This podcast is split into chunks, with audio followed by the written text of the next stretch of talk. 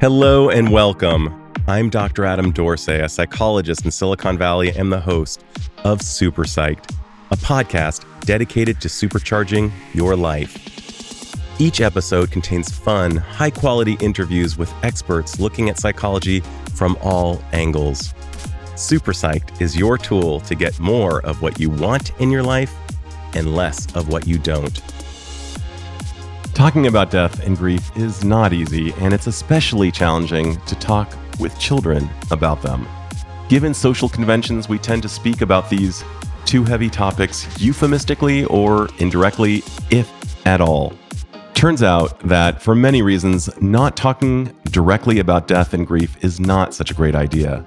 One reason is that, as painful as they are, death and grief are inevitable parts of life, and no one can avoid them.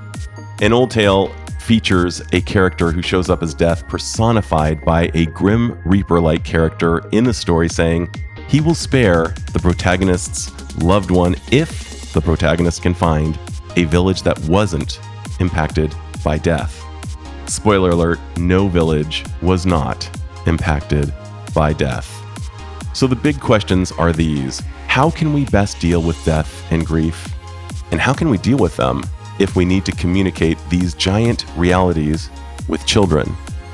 Fortunately, I know just the person to ask these and many other relevant questions, and that would be my new friend, Dr. Korie Leigh. Korie is the author of a superb children's book on grief called What Does Grief Feel Like? Korie has a long list of credentials, including professor, child life specialist, and thanatologist. What's a thanatologist, you might ask? It's a person who has studied the many aspects surrounding death and dying.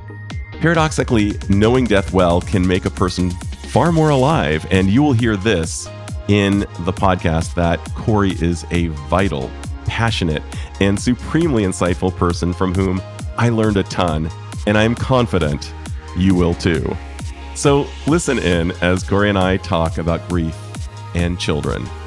Dr. Korie Leigh, who has asked me to call her Korie, welcome to Super Psyched. Thank you so much for having me. I'm delighted. And the idea of writing a storybook for children to help them understand their grief process is one of the most brilliant things I've come across in some time. Before we even get into the book itself, let's just hear a little bit about you. You're a thanatologist, you have your doctorate in psychology from CIIS. You've done really cool things if you could just give us a little bit of your background. I have a lot of hats that I wear. I do a lot of things and they all intersect in the area of thanatology, which we will certainly talk about in a few minutes, I'm sure. So I actually started my career as a child life specialist. And for those of you that are unfamiliar with that career, we work in hospital settings with children and families providing psychosocial support, preparation, medical play, and really helping children understand what's happening to their bodies using child development. So, child life specialists are really trained at the intersection of child development and the impact that stress, hospitalization, and trauma can have on that child's development. I started working in pediatric ICU settings and very, very quickly was inundated with just a really overwhelming amount of death and grief. I was 22 years old working as a bright, bushy eyed child life specialist. And the first month I worked, I had around five children die every week that I was working in that ICU. And it was, needless to say, very overwhelming in some ways. And in other ways, it made me very curious about where my limitations were as a child life specialist. So that propelled me to go back to school and obtain my first master's in thanatology, which is the study of death, dying, grief, and bereavement. So it was that degree and that experience that helped me really deepen both my theoretical and academic understanding of what happens at the end of life, particularly with children, but also how to support siblings, parents, and the child themselves who is dying I transitioned into pediatric hospice and palliative care and clinically have pretty much spent the rest of my career in that space, working with bereaved parents, bereaved siblings, and children who have a life limiting condition. after I worked in that space for a few years, I went back to school and obtained my doctorate in transpersonal psychology, where I dove even deeper into the area of pediatric hospice and bereaved parents and the lived experience of being a bereaved parent. And after that point, I started doing some academic work and found myself in these academic roles. So I could go on and on, but that's a little bit of where I came from and what I do. And as I'm listening to you, I felt and thought multiple things, including how grateful I am that you have really gone into this lane and are using your wisdom, your innate gifts to help people to kind of shepherd or midwife people through this most difficult time known as grief that most of us are actually fairly maladroit at dealing with because it's hard. It really runs counter to kind of how we believe we want to live. And I wonder one of the questions that I kind of imagine you get asked a lot at cocktail parties when you say, Hey, I'm a thanatologist and here's what it means. they must ask you, Aren't you burnt out? And I'm guessing you're not. I'm looking at you. You look quite vital and you seem to have a great smile. And in spite of the amount of death that you've in, kind of invited into your life, quite intentionally, so you could help people through it, I'm guessing it's not draining in the way that people might imagine, or maybe it is. Why don't you just share with me what that's like for you? Yeah, I had to laugh a little bit about like the cocktail hour conversation because I'm also a conversation stopper. you know, like, what do you do for a living? I'm a thanatologist. Wah. It's like, okay. run across the room. right. But the other thing that I hear almost equal to aren't you burnt out is, oh, that must be so hard. And it certainly is hard. But there's also an aspect to what drew me to this work that also feels a little transpersonal. I knew from a very young age, maybe seven, eight years old, that I wanted to work with hospitalized children. Objectively, there was no rationale for that. I wasn't a hospitalized child. I didn't know hospitalized children. I wasn't surrounded by death and grief. Maybe we could call it a calling. I'm not really sure but I've definitely been pulled to the work. And I think that ability to recognize both the pull towards the work is something beyond myself. But there certainly were times of my career that I was burnt out and that I absolutely experienced vicarious traumatization in a hospital setting, working day in and day out with so many families. And it was only over time and really doing the self work, going back to school. And I paused my clinical work for quite some time. And I just really focused on my academics and the theoretical perspectives that were helping me understand what did I just experience? What did the families that I work with just experience? And how can I use this understanding to better inform the way that I sit with families, how I carry their grief, how I metabolize these experiences and how I can wake up every day and do it over and over again. So I feel like I have come to a point in my career that it's more balanced, but it constantly is a oscillation of checking in and moving towards and away from that barometer of burnout, I should say. Yeah, you and I both really thought deeply about vicarious trauma being saturated, being in perhaps a compassion fatigue mode that can really be the byproduct of doing really important and excellent work. And one of my favorite ideas that I've heard on my podcast from any of my interviewees comes from Michael Meade, who said, We are not Homo sapiens, we are Homo symbolicus. We are people who are chasing after meaning. And I'm guessing, yeah, and you put your hand to your heart when you hear this. And I'm guessing that a big part of what fuels you to show up courageously and perhaps energetically appropriately for your clientele is that this is deeply meaningful to you. Yes, it is deeply meaningful. And the meaning is layered and the layers grow. When I started this journey, it certainly felt like a pull from outside of myself to work with this population and over the years, that pull ebbed and flowed. And I would find myself wondering, can I do this forever? And what would it look like if I transitioned out of the hospital or into hospice? And talking a little bit about my book and how this relates to my experience over these years of working with families, I realized like there were just so many aspects that I wished I had a resource for. I wished I had a book. I wish I had an intervention that would help support the families. And so this book was rolling around in my head for so many years. And relating it back to my experience, it wasn't until I went through my own traumatic loss and in my grief as a mechanism of understanding and processing, this book came through. And it came through on the one year anniversary of the loss that I experienced. So now my work has even more meaning. It has more layers to it. I certainly can never say that I know exactly what a bereaved parent is going through, but I can understand from my lived experience what grief is like for me and then connect that to my academic background, my clinical background, and understanding at a deeper level what these bereaved families are experiencing. And you kind of said something that's parenthetically similar to what a lot of people might say, well intended, but not well received by the bereaved, which is, I know exactly what you're going through, or he's in a better place, or time heals all wounds, or some type of pablum.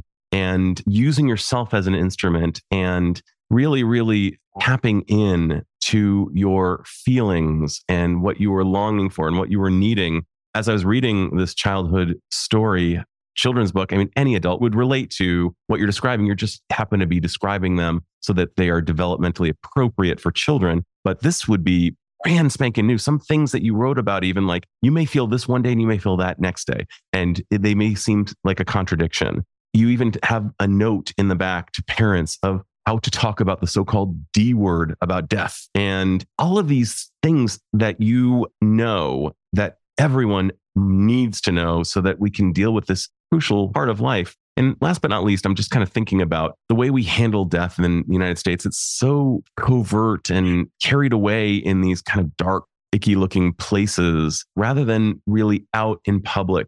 Like if you go to India, you see that people are having public cremations and it just kind of goes into the circle of life it's almost as if we have stigmatized death to such a level and stigmatized the people who are dealing with death, further making them feel less connected. You're nodding. There's so many facets to this problem, and you are helping address it right on the front line. You said that wonderfully. Absolutely. Yes. Our culture certainly does have, and I'll say this nicely, a bit of a challenge with saying death. And even if you do like a brief search of obituaries, very often does it say so and so died. It'll say they passed on, they've passed away, they've left us, they've gone to heaven. So even in our societal vernacular, euphemisms are used so often and for a child, particularly a pre operational child, so this book was written specifically for children under the age of eight, but also the adults that have read it. And I've had some pre readers have said, I learned something. This really helped me in my grief. But the book is really designed to help demystify how to talk with children, not just about death, but about grief. If we talk about death 4% of the time with children, maybe we talk about grief 1%, 0.1%. It's left out of the children's literature. It's left out of a lot of conversations that happen after a conversation about death. So that's another reason that I wrote this book as at the time that I was writing it, there were no books specifically about grief what it feels like, how it's expressed and felt, and what it looks like in behaviors, how to identify a grieving child, basic information for parents and caregivers on how do you have these conversations, activities to do with a child. It really is the culmination of my lived experience, my clinical experience. I'm very proud of it. You should be. And it's one of those books that when you read it, there's no like oh, but Korie, you forgot about this, that, or the other thing. It was so complete. And I'm hoping you're feeling that way too. One of the big ideas around writing a book is a book is never finished, only abandoned. And oftentimes when you reread it, you think, oh, crap, I should have put something else in. But I didn't have that experience whatsoever when I read it. I was like, this is really, this is kind of everything. I appreciate that.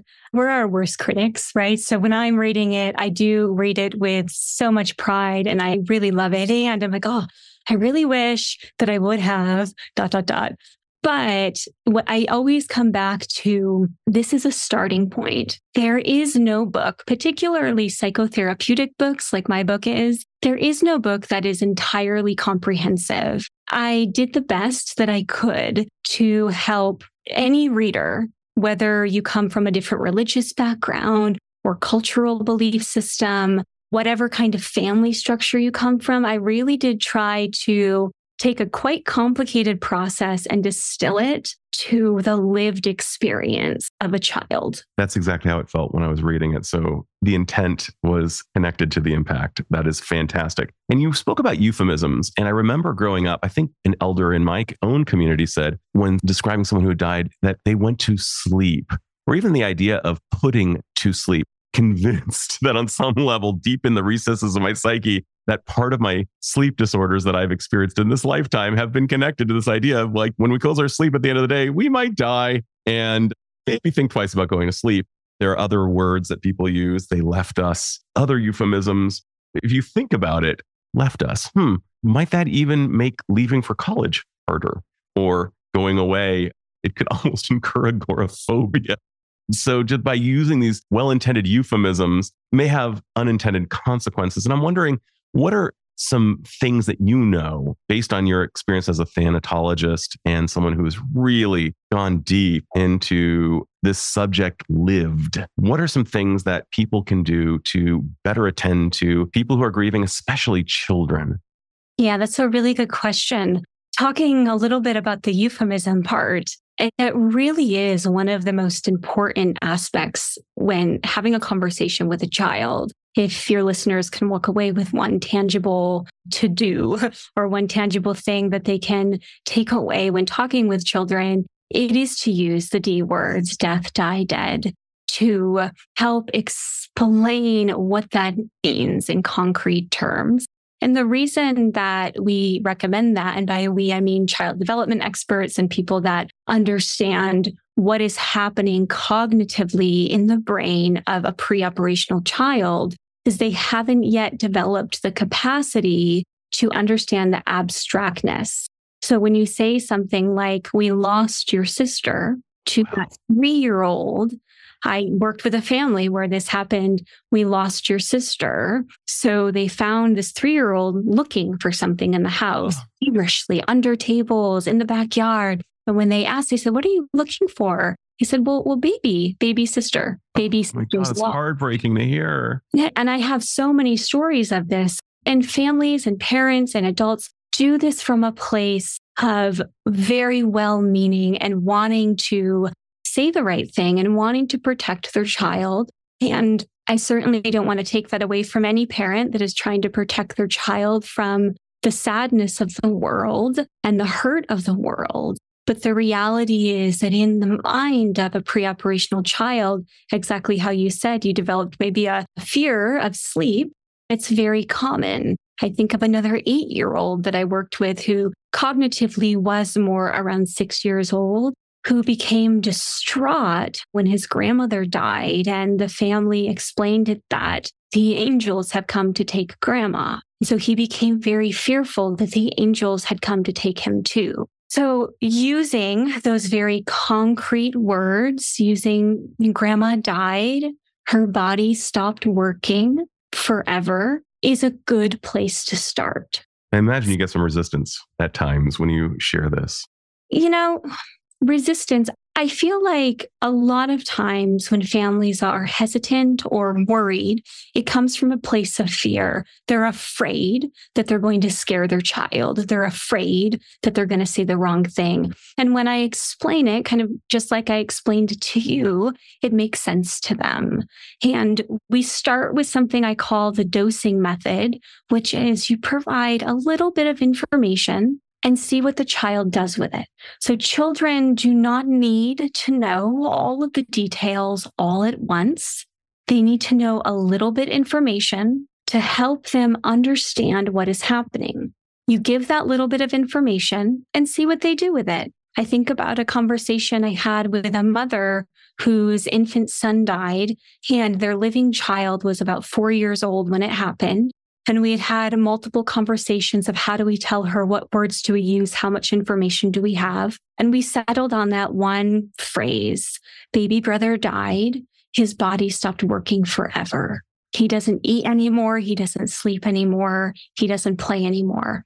And she took that in and she looked at mom and she said, Okay, can I go have ice cream now?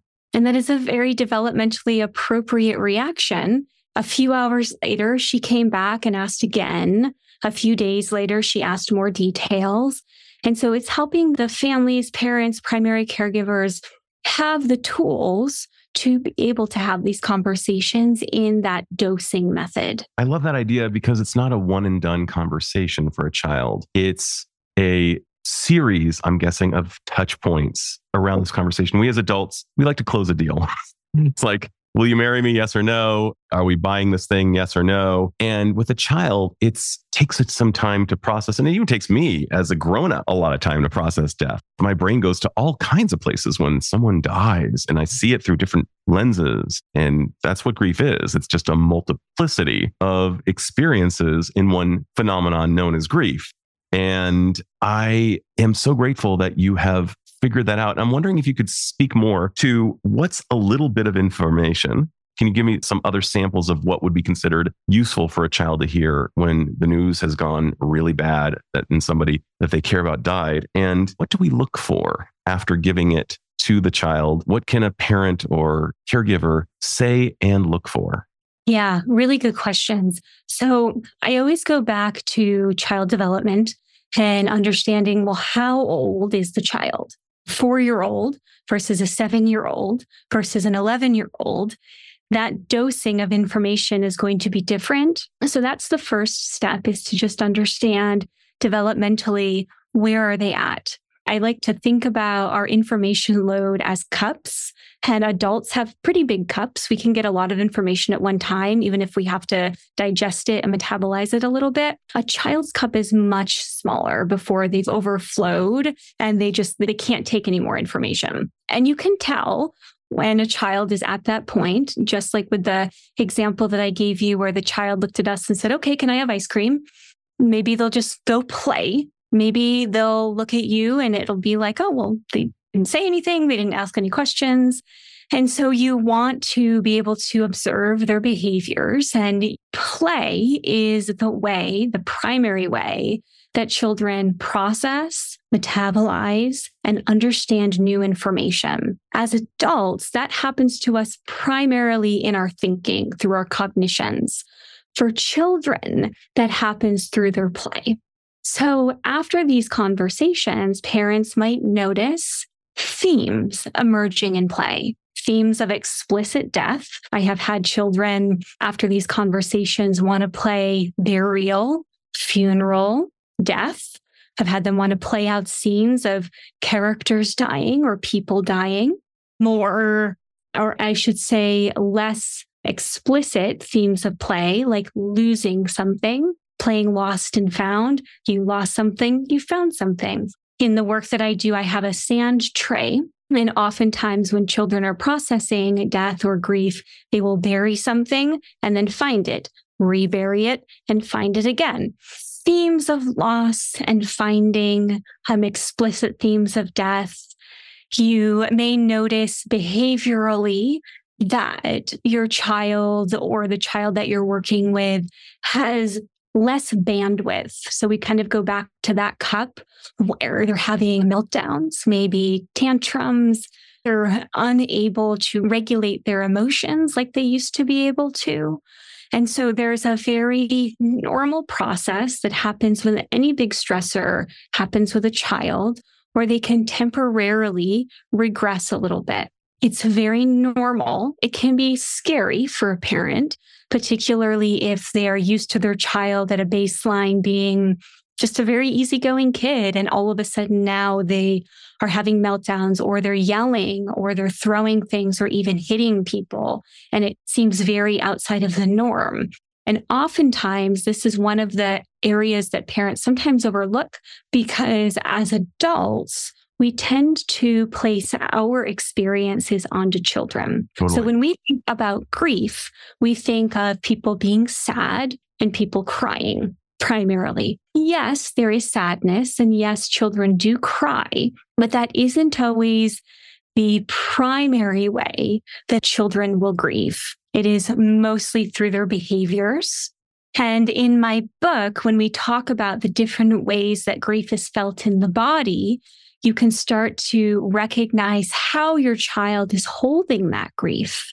Know, I'm taken with what you were talking about with the size of a child's cup relating to their cognitive ability to take in the magnitude of a thing. I'm having some recollection. I don't know if this is an implant or something I've seen somewhere where some well intended adult just overfilled my cup with grief. And one of the things that Frank Anderson, who is psychiatrist who's been on the podcast, he's internationally known as one of the best trauma experts. He describes trauma in one word as overwhelm. And death is obviously not the opportunity that anybody wants, but it's it's what is the opportunity at the moment. And handled well, it can actually improve the life of the bereaved. Handled badly, it can really, really set people back for years, if not for the rest of their lives. That being said, I'm going to ask you a really, really what's going to seem very obvious to you, but really maybe not be obvious to someone who's outside the field of thanatology. And that is why is this so important to do well? And why is it also perhaps for extra credit important to not engage in this game with perfectionism since probably we're not going to do it perfectly, but it's important that we do it well. Why is it so important that we do it well? What are the implications if we don't? Yeah, really good questions. Oh, I'll try to be succinct. Take your time. About this. So, I'll speak to the perfectionist part first and kind of segue into the importance of why we should have these conversations. So, as adults, particularly as parents or as a clinician who's working with a child, if you have children in your life, you want to do the right thing. You want to say the right thing. You want to provide your child or the children that you're working with the best, with the most expansive experiences that they can have. And with topics like this, what can happen oftentimes is a child will energetically read a space. They will know if the adult talking with them is anxious, is afraid, is confused, is angry. And so, even though I know I just said previously that the words that we say matter, and they do, but also the way that we hold our energetic selves as we are having these conversations matters equally. Children, if you have a child, if you work with children, you know, are very forgiving. Even if you say the quote unquote wrong thing, you can reframe it. And I've said this, even though I've been doing this for 18 years now, there are still families I work with or situations where I'll say something and then a few moments later say, you know, I think there's another way that I want to explain that. I think there's a better way. And then I'll just re explain something or clarify each one of these conversations, you can think about it, it's an opportunity. Mm. It's an opportunity to talk about a really hard subject. It's an opportunity to learn about your child. It's an opportunity to learn about yourself and to grieve together. Oftentimes, at least in this culture in the United States, we tend to overlook children they are a disenfranchised population. When you think about the five areas of disenfranchised grief, oftentimes I've heard parents, even counselors, therapists, I've heard every walk of life uh, say something like, well, children are inherently resilient. They will get over it. They will forget. They won't remember. And what research and child development tells us is that's not really true. Resilience is a muscle, and we're born with the ability to use that muscle, but we have to be taught how to use it. And so having these conversations with children is building that muscle. It's helping them create the tools and the language and the skills to develop their resilience. And oftentimes in conversations with adults, when they say something like, well, why? Why should I have this conversation? Or why does it matter? when we look at the long term results of bereavement studies and the impact that grief has on children, we can certainly see that certain experiences of death, particularly death of parents and death of siblings, does and it can, doesn't mean that it will, but it can have long lasting emotional impacts. Some children grow up to have an increased risk of depression, anxiety, panic disorders. It doesn't mean that it's prescripted, that if a death happens in a child's life, that they will experience these things. But in a really groundbreaking study from the University of Arizona, this was published many years ago. They found that the number one predictor of a child's grief, meaning was it adaptive grief or was it maladaptive grief, was the primary caregiver's response to grief how the primary caregiver was grieving, how they were able to hold conversations and hold space for their child and provide them with those opportunities. So it is really important to have these conversations, but it isn't just the conversations that are important. There is a whole scope. There's many layers to what makes a conversation like this helpful. You know, my brain is just on fire as you're talking because you are just incurring so much thought and because this is such an important topic, both Nietzsche and Kelly Clarkson have said famously that what doesn't kill us makes us stronger. And I patently disagree with that idea because what doesn't kill us might make us actually quite a bit weaker if we attend to it poorly. It will make us stronger if we attend to it well in general, is, is my take. And I find myself thinking about I told you about my beautiful cat, an orange tabby, who was a subject of conversation when my wife and I were discussing changing her willingness to possibly change her last name to mine. And she suggested that we change the name of the cat. But when that cat, who became known as Max, died in 2016, I was wrecked. And I started crying during the euthanizing process. And my son, my older son, Avon, came up to me and said, Daddy, you cried. And I said, Yes, sweetie, I did. How was that for you? And he said, It was really kind of good. And I said, Oh, that's interesting. Why did you say that? And he said, Well, it showed me that you can do that. And I'm wondering for the almost impossible equation to solve for, say, a parent is profoundly bereft and their children are also profoundly bereft. How can the parent attend to their grief while simultaneously attending to their child's? Yeah. It is an impossible task in some ways. It is really profoundly hard to be parenting while grieving. And I always tell families, you will do the best that you can with what you have at the time that you have it.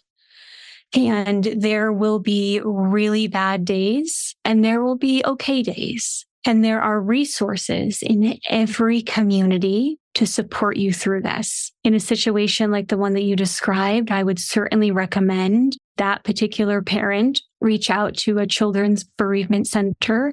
Most states, I think South Dakota doesn't have one. I think there are two states that don't have one. But other than those two states, and I know South Dakota is one of them, there is a children's bereavement center, at least one in every state. And oftentimes these children's bereavement centers are free. You do not have to pay. They have concurrent parent groups and children groups at the same time. But if for whatever reason, accessibility, transportation, finances, you're not able to go there, a book like mine could be one of those ways that a family could grieve together. Oftentimes, what happens when a loss occurs, when a death occurs, the family is grieving as a unit, but that unit is operating as its own parts, right? So everyone is grieving alone together.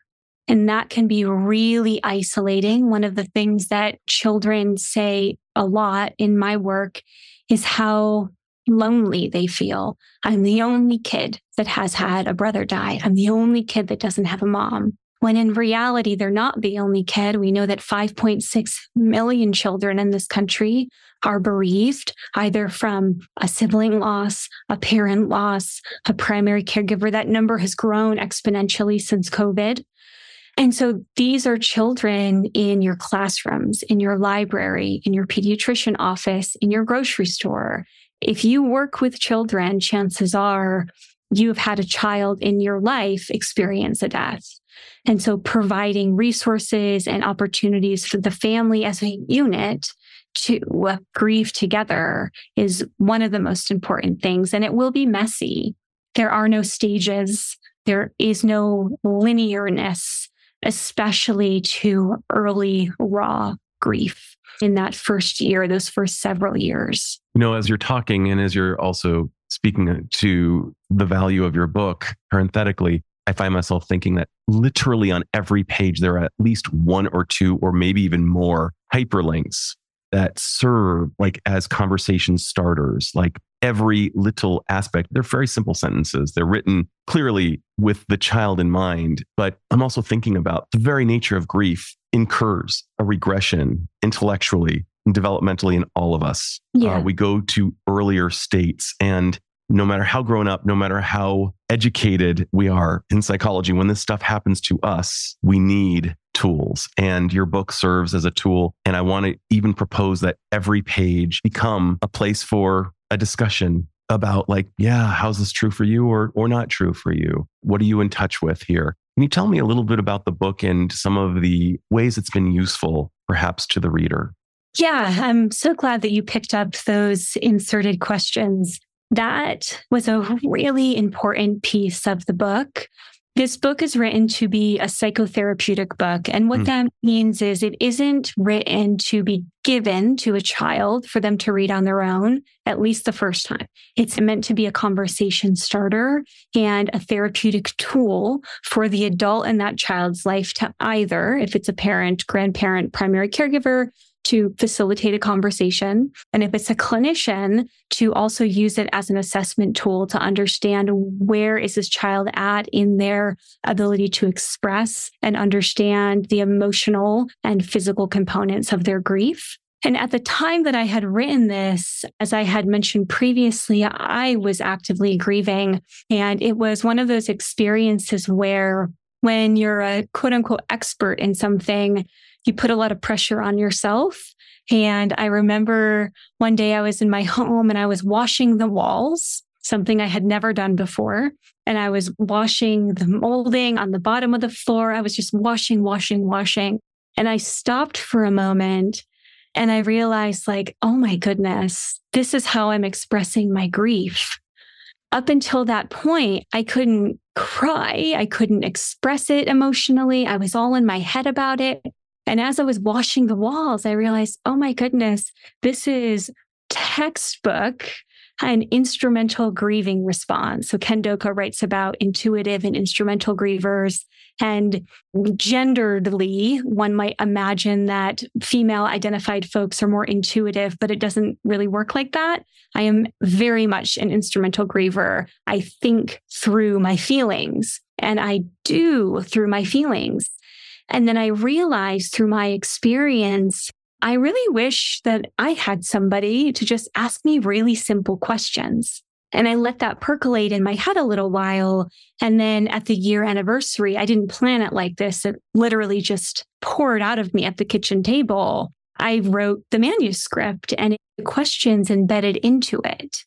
And they were the questions both that clinically I would ask children that I worked with. So every question in this book is a question that I ask children, but they're also the same questions that I wish somebody would have asked me to help me identify and express my grief in that time. Brilliant. And, you know, I'm working on my own children's book right now, as you know, and it's to really highlight the idea of inclusion as well as multiple intelligences and multiple strengths and really appreciating each of them for what they are.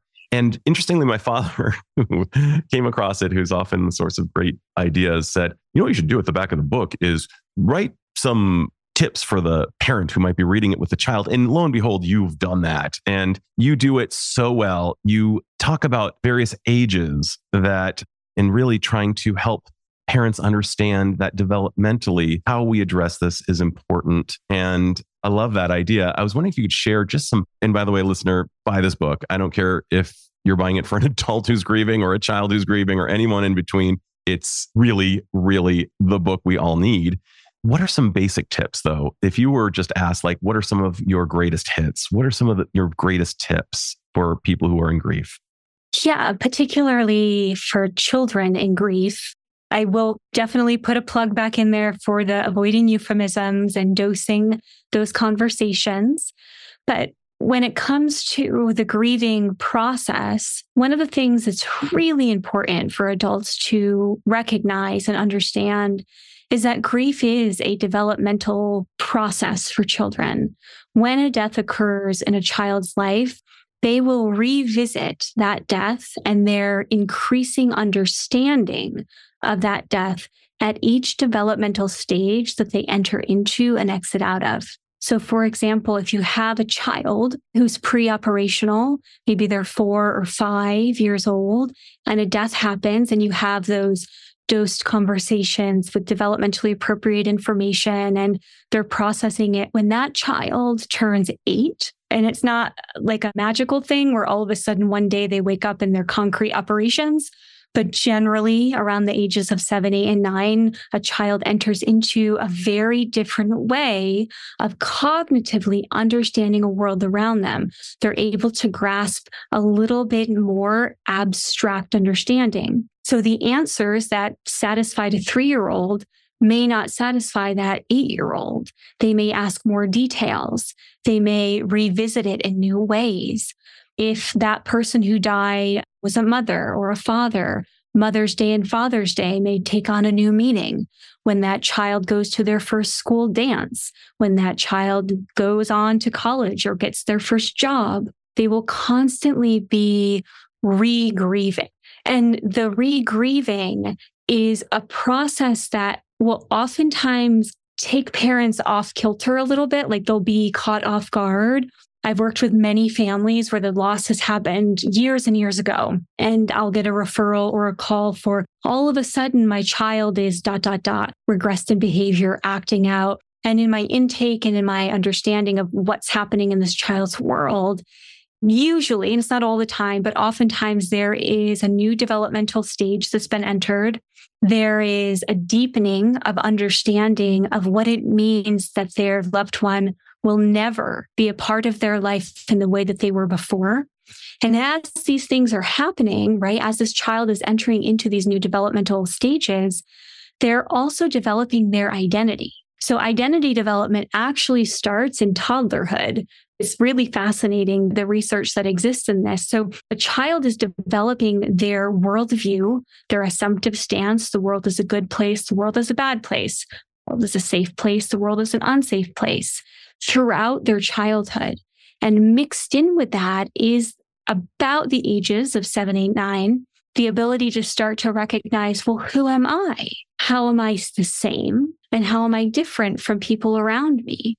And so this re-grieving process takes place at these touch points along a child's life. So that can be, if there's one thing that adults know or remember from this conversation too, it's the developmental process that children will re-grieve throughout their life. Not wonderful, but wonderful that you were able to articulate that so well. Kind of a, a cousin to what you're saying is a phenomenon that I've noticed, at least in myself and, and actually in the people I serve.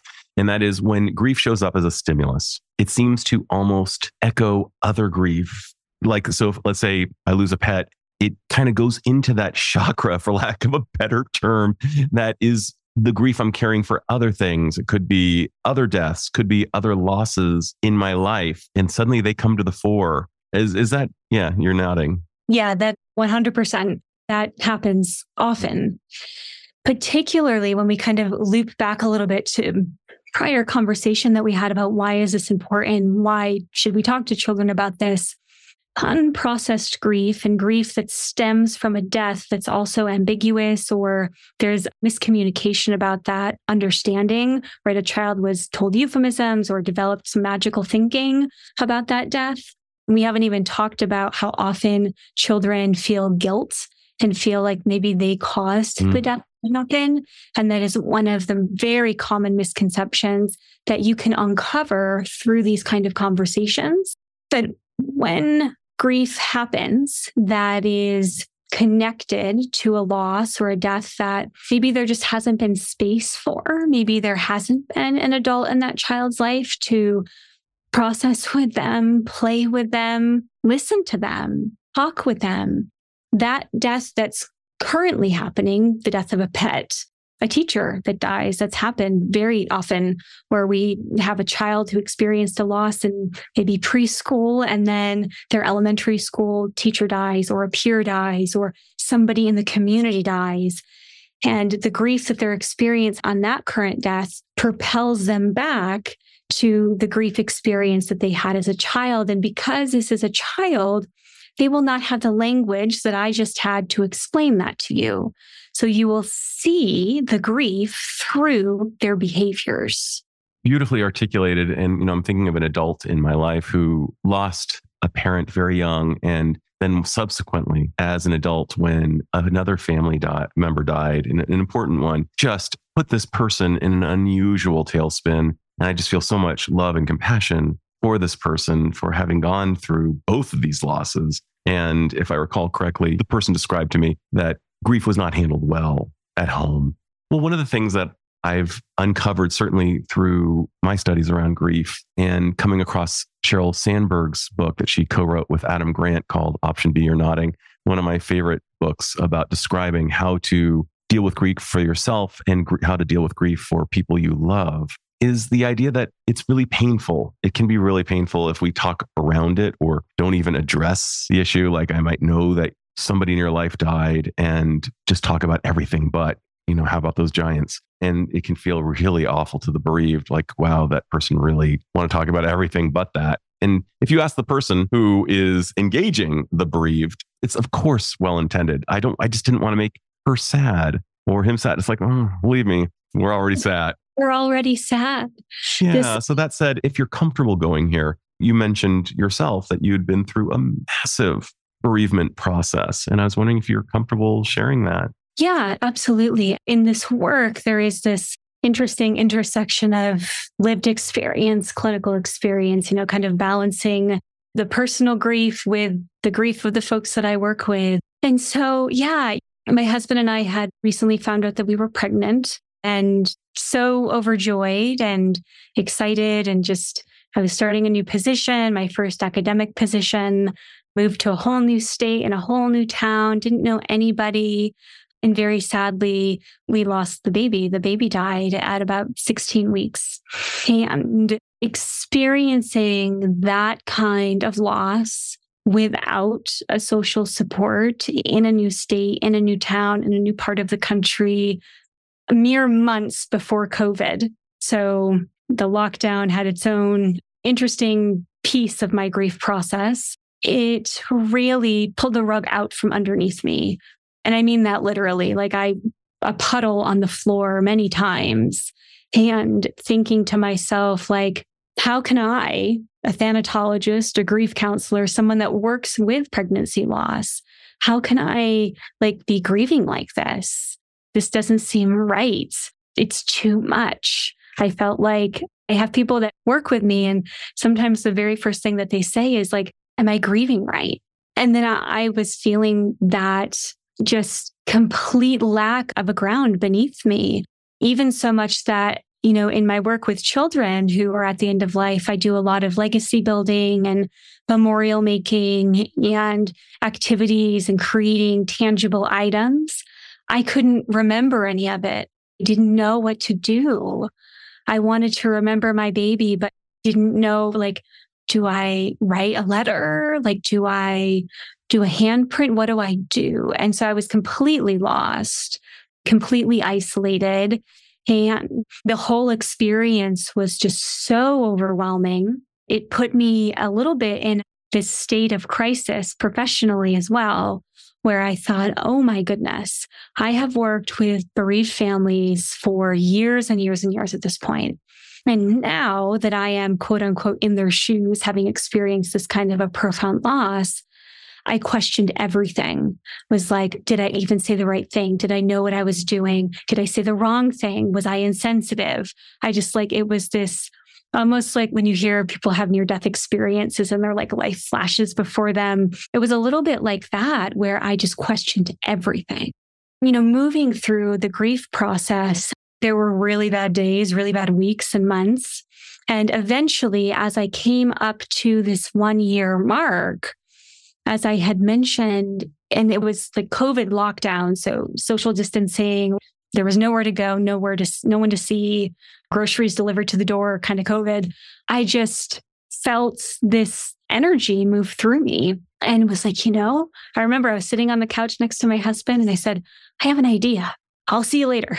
And I went to my I went to my office and I just drafted all of these jumbled thoughts. And I set it there. And then the next day I sat at the kitchen table and just poof, the manuscript, the book that you have read is pretty much word for word the manuscript that poured out of me. Oh, come on. Wow. I think it's a once in a lifetime thing. Like yeah. I'm writing other books right now and it is not. it's much more challenging. So really, really felt in so many ways that my baby was channeling this through me, that his legacy and his memory. And in the very, I think the first page or the first few pages, I have a copy here. So I'm looking at it. There's a dedication page and on the top of that, my dedication is to Noah and Ruthie Lou, who were two babies that I worked with, and Maurice, the baby, our baby that we named Maurice. So, in seeing his name in my book, is maybe one of the only places that I will ever see his name. And so he was real. He was here. He mattered. And now he is forevermore part of this book and this journey. I'm speechless here and just so taken aback and so blown away by this story and the totality of it. There's so many layers to this story, including the fact that here is a thanatologist who has gone through this and how it, kind of calls to mind that moment in William Hurt's movie where he was a surgeon who dealt a lot with cancer. And when he went through his own cancer, it was a totally different thing than treating someone else's. And I wonder, and I just, and I love the fact that Maurice is in your book.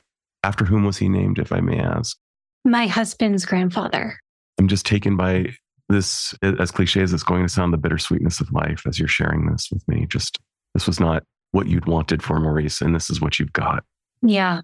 And you know, that bittersweetness, I talk about this duality, right? That when you have experienced a profound loss, your world as you knew it will never be the same. There is no going back to before the loss. There's a rebuilding of life after. And a part of that rebuilding is the recognition and the realization that pain and sadness, joy and sorrow exist together and they will forevermore. And that kind of part of rediscovering oneself and wondering, like, what is this world that I'm a part of now that I've experienced this level of suffering, of pain? How do I move through it and move with it, not beyond it or past it, but use it and understand that it is now a part of me?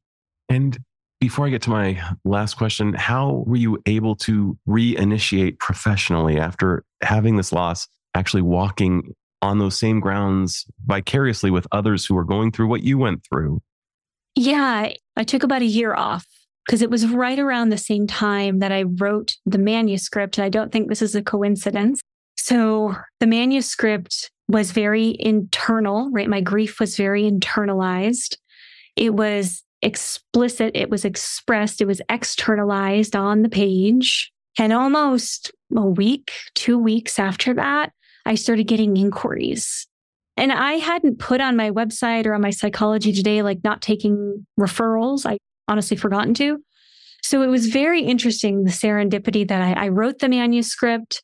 I sent it out to publishers, and almost concurrently to that, I started getting referrals for I just experienced a stillbirth. Are you seeing anybody? I just had to terminate my pregnancy. Are you seeing anybody? I just had a miscarriage. So we're just, they found me and I felt ready to be able to engage clinically again. And I very slowly brought my practice back. And now I'm kind of overbooked and full. yeah. And you may be all the more so after this episode drops because your contact information will be on it. But I'm so grateful that you're here to be with people during this profoundly important moment in their lives. Is there anything I should have asked but haven't yet before I ask my final question? No, this has this has been really, really wonderful. I'm so glad. So, Korie, you get my final magical question. If you had the magical powers to confer upon all humanity one insight or skill that would dramatically improve the lives of people, what would that insight or skill be? And how do you imagine it would impact the individual as well as perhaps society at large?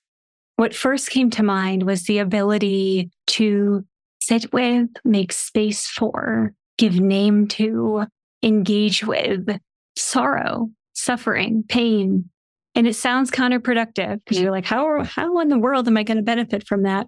But in my work and in my experience, for the people that are able to do that and have been able to cultivate that space and go to those really scary places, they've been able to make space within themselves to enjoy and experience life, even though they have also experienced pain and suffering and trauma. Likewise, the other skill, we all have it and we all have used it. We've all done this, but in our adulthood, we forget to play for the sake of playing. An engagement, an experience that you do because it makes you feel good, because it's fun.